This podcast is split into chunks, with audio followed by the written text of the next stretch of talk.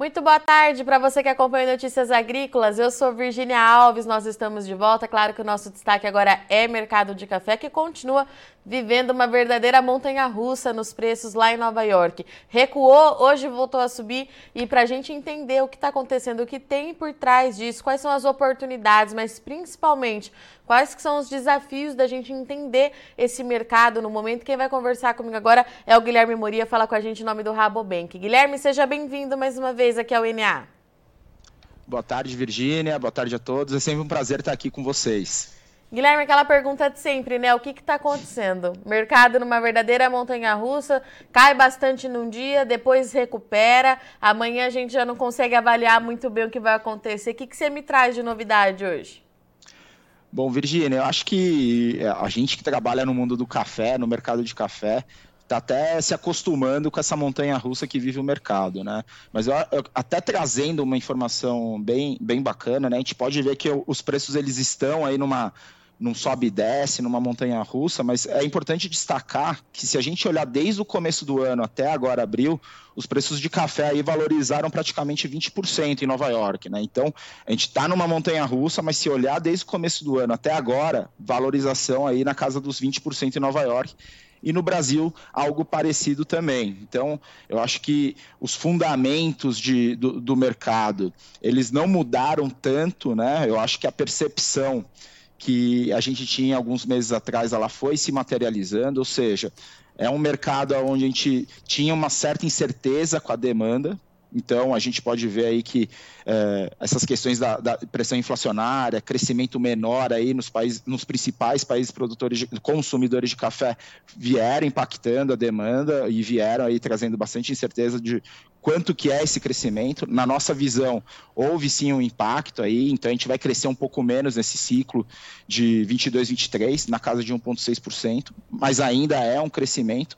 Mas o que está pesando hoje no primeiro semestre é a disponibilidade de café. Então, você olha aí para para os principais países produtores de café, Brasil, Colômbia, é, Honduras, o próprio Vietnã aí com uma perspectiva de menor produção, vem trazendo aí um, um fator aí de, de oferta aí limitada e vem fazendo com que a gente é, tenha aí, vem aí consumindo os estoques de café. Então você olha os principais é, portos, os principais fontes aí de, de estoque de café, você vai ver aí que nos últimos meses eles vêm diminuindo, vêm reduzindo, fazendo com que essa valorização aí ao longo desse ano venha ocorrendo, Virgínia.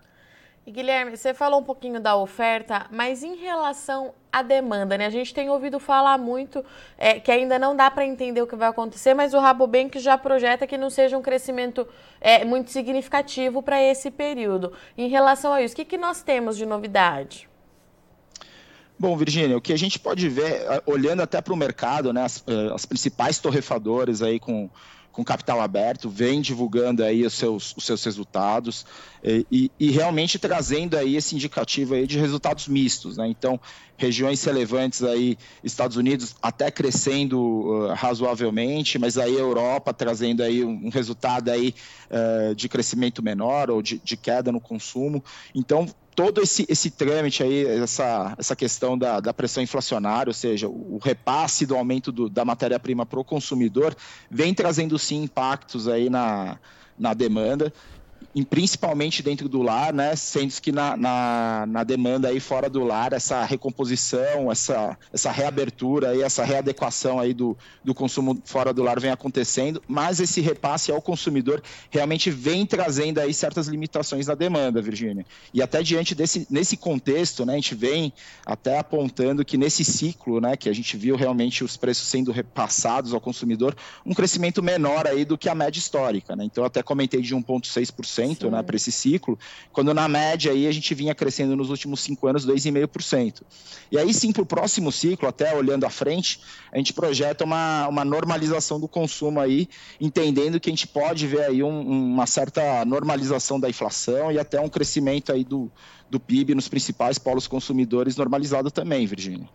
Guilherme, a última vez que nós conversamos, é, você trouxe aqui é, que, o, que vocês estimavam que nesse primeiro semestre teriam boas oportunidades para o produtor, né? Pelo que você está me trazendo, uma alta de 20% aí é, até o, mês de abril, né? Até a chegada desse mês, isso vai se confirmando. Nesse segundo semestre, com a entrada da safra do Brasil, esse cenário pode mudar, então? Exato, Virginia. É lógico que é, é, muito mais fácil, né? Em fevereiro era um pouco menos, né? Mas agora que a gente caminhando para maio, a gente vem enxergando a materialização dessa, dessa, dessa oportunidade surgindo, né? Então, janeiro até parte de fevereiro, se a gente olhar aí ao passado, não foram meses tão bons aí para comercializar o café. E aí, a partir de fevereiro, a gente viu o café é, se recuperando aí das, das últimas baixas. Né? Então, Fevereiro foi um mês de, de valorização, março de novo, e abril um mês extremamente favorável para favor, a valorização dos preços. Esse cenário ele deve continuar pelo menos aí a, a, no primeiro semestre do ano, então maio e junho pode ser que a gente ainda com, tenha aí boas oportunidades, porém no segundo semestre a gente vem alertando. E alertando o quê? Que realmente é, essa safra que a gente vai já começou a colher, vai começar a colher agora em maio, né, para o Arábica, que já começou a colher no Conilon, ela deve entrar no mercado aí no mês 7, no mês 8, provavelmente, e deve trazer algumas limitações aí para os preços. Ou seja, mais oferta, provavelmente a gente vai ter aí uma barreira um pouco maior de enxergar novas altas. Além disso, a gente está enxergando, a gente está numa fase de transição, né, de, de, de laninha para uma normalidade, né, se a gente for olhar os, os mapas climáticos. Então, essa situação de normalidade, de neutralidade em, em relação ao Laninha para o El Ninho, ele favorece sim essa normalização de clima em várias regiões do mundo. Então, normalização na Ásia, normalização na América Central e Colômbia, e tudo isso pode favorecer a uma maior oferta no segundo semestre dessas regiões aí, principalmente de Arábica. Então é algo que a gente vem levantando essa, esse alerta. É lógico que a gente não pode falar que, que o preço não vai subir é, é, nesse sentido, porque tem o inverno brasileiro, tem esse ruído aí com relação a, a, vai acontecer geada, não vai acontecer geada, tudo isso acaba trazendo mais volatilidade, mas no segundo semestre, após aí esse, esse período de inverno, e se não acontecer geada, o fato é que a gente vai ter uma maior oferta no mercado vindo do Brasil e talvez da, de outras regiões de café arábica. E também acho que um outro ponto que vale a pena destacar, né, Virgínia, em setembro, outubro já começa o ruído da próxima safra brasileira, né? Então, tudo isso pode trazer aí um fator de limitação e novas altas em relação ao preço. E falando em safra do Brasil, vocês atualizaram o número, né, Guilherme, no, nesse mês de abril, para 66 milhões de sacas, é isso mesmo? Exato, Virgínia. A gente, no mês de fevereiro, tradicionalmente, a gente faz um giro ao campo, né? A gente chama de crop tour. A gente é um momento que a gente visita as principais regiões produtoras, a gente tem pontos georreferenciados no, nas, no, nos principais polos produtores de café arábica e conilon. E após essa visita técnica, a gente sentiu a necessidade de fazer uma revisão nos números. Né? Então, a gente reduziu a nossa estimativa de safra para o café arábica. Então, anteriormente, a gente estava trabalhando com um número de 44 milhões e agora, após essa revisão, estamos com 42,7. E para o Conilon, a gente fez um pequeno ajuste aí é, para 20, 20, de 23,1 para 23,3. Né? Então, totalizando aí a 66 milhões de sacas. É uma safra uh, que indica um crescimento, então se a gente for comparar com o último ciclo, é um crescimento de 4,4%, porém acho que a, a, ênfase que a gente dá nesse número é que ele é bem aquém do, do número de 2020. Porque se a gente for relembrar, recapitular, em setembro do ano passado, agosto do ano passado, estava todo mundo acreditando numa super safra. Uhum. Ou seja, um, um, número aí, um volume de, de, produção acima de 70 milhões, inclusive. Né? Então, é um número bem abaixo uh, do que a gente estava imaginando meses atrás.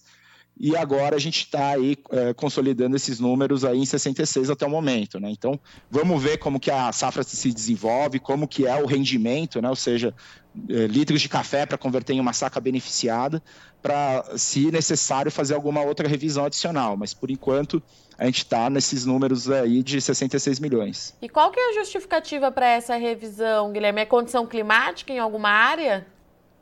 Na verdade, Virginia, eu acho que a, a, gente, durante esse tour, a gente observou aí pontos positivos e negativos. Né? Então, do ponto positivo em relação à produção, a gente realmente observou aí uma safra acima do que a gente estava imaginando pra, na região da Alta e Baixa Mogiana, então as condições de lavoura elas estavam muito melhores do que a gente estava imaginando.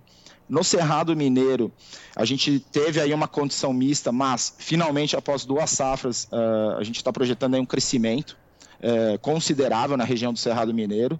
E aí, quando a gente olha para o sul de Minas, é, é uma região muito grande, é complicado fazer a estimativa de safra por lá, mas a condição era muito mista. Então, a gente via muitas regiões aí com muitos problemas aí de, de abortamento de fruto, é, poucos grãos por roseta, né? Então, a gente estava lavouras aí que deveriam ter 17, 18 grãos por roseta, estava em torno de 9, 8, então uma meia carga, então bem bem estranho, vamos assim, mas eu acho que o, o principal fator para essa mudança é na região da Zona da Mata, onde a gente realmente revisou bastante para baixo aí o nosso número. A gente viu lavouras muito fracas, muito abaixo do que a gente estava projetando, e aí é uma região bem relevante, a região da Zona da Mata, né, Virginia? Então, é, dadas as condições de uh, abaixo do que a gente estava imaginando no sul de Minas, e aí realmente muito abaixo do que a gente estava imaginando na zona da mata, a gente acabou revisando aí um pouco para baixo o nosso número de, de arábica.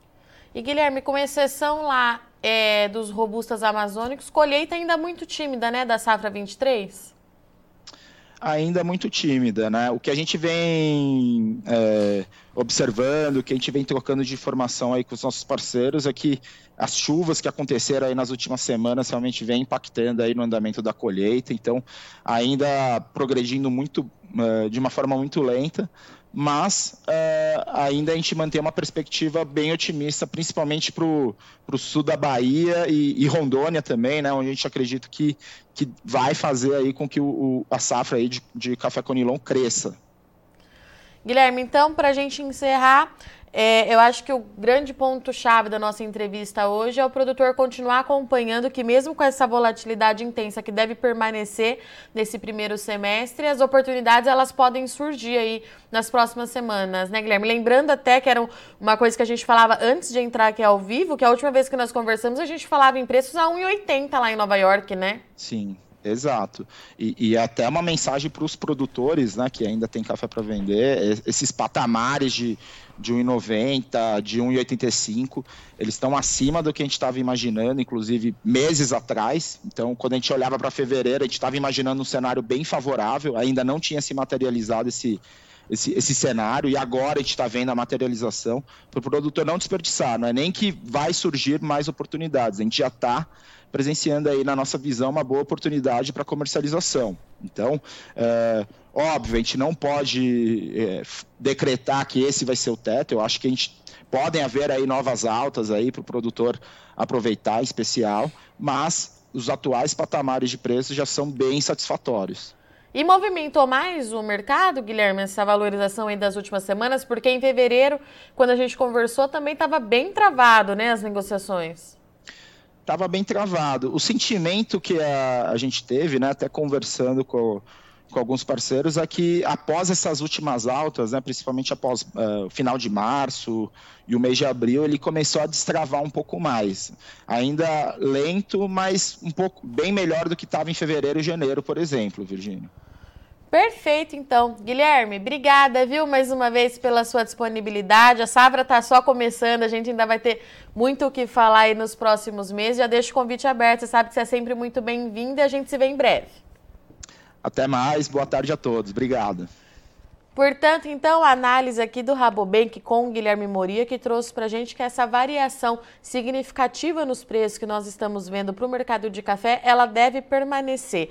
É, a gente tem aí um momento de estresse no mercado de baixa oferta, o Brasil exportando menos, Colômbia exportando menos, Vietnã para o Conilon também divulgou baixa na exportação. Tudo isso traz um estresse que acaba dando suporte a esses preços e o mercado operando em alta nessa quarta-feira, dia 26 de abril de 2023. A volatilidade ela permanece porque a demanda também traz incerteza para esse mercado. Não é que o consumo de café está caindo mundo afora, de acordo com o Guilherme, não é isso, mas a projeção para o consumo nesse ciclo 22-23 é que ele cresça abaixo da média histórica. A gente está falando de um crescimento então de acordo com os dados do Rabobank, de 1,6% nesse ciclo, quando normalmente a gente fala de um crescimento ali de até 2,5%. Então, é uma quedinha, é uma uma queda nesse consumo, mas nada é, que traga algum alarde, mas a gente pode ter isso como um fator para manter a volatilidade. O Guilherme trouxe que, pelo menos nesse primeiro semestre, o mercado de café vai continuar trazendo boas oportunidades para o produtor. Quando nós conversamos com o Guilherme lá em fevereiro, o Rabobank estimava aí um preço no teto de 1,80. Hoje nós estamos falando do contrato referência, que é julho de 2023, negociado a 1,91 lá em Nova York. Então ele disse que esse ainda pode não ser o teto, podemos ter valorizações mais expressivas, mas a volatilidade ela vai continuar. Então o produtor vai continuar é, vendo essa montanha russa nos preços que já tem sido até, como disse o Guilherme, rotineira para o mercado de café, né? Sobe bastante num dia, no outro dia devolve tudo, na sessão seguinte já amanhece de novo com os preços subindo. O produtor precisa estar atento porque nesse primeiro semestre, nesses próximos aí dois meses, as oportunidades elas vão continuar surgindo. O cenário que muda a partir do segundo semestre por conta da entrada da safra do Brasil, o que já é característico também desse mercado. Segundo semestre, o Rabobank projeta aí é, uma queda nos preços pode acontecer, primeiro por conta da nova safra do Brasil entrando no mercado e porque a gente já começa a falar em 2024, tá certo? Bom, eu agradeço muito sua audiência e companhia. Esses são os destaques de hoje para o mercado do café, mas não sai daí que já já a gente está de volta. É rapidinho.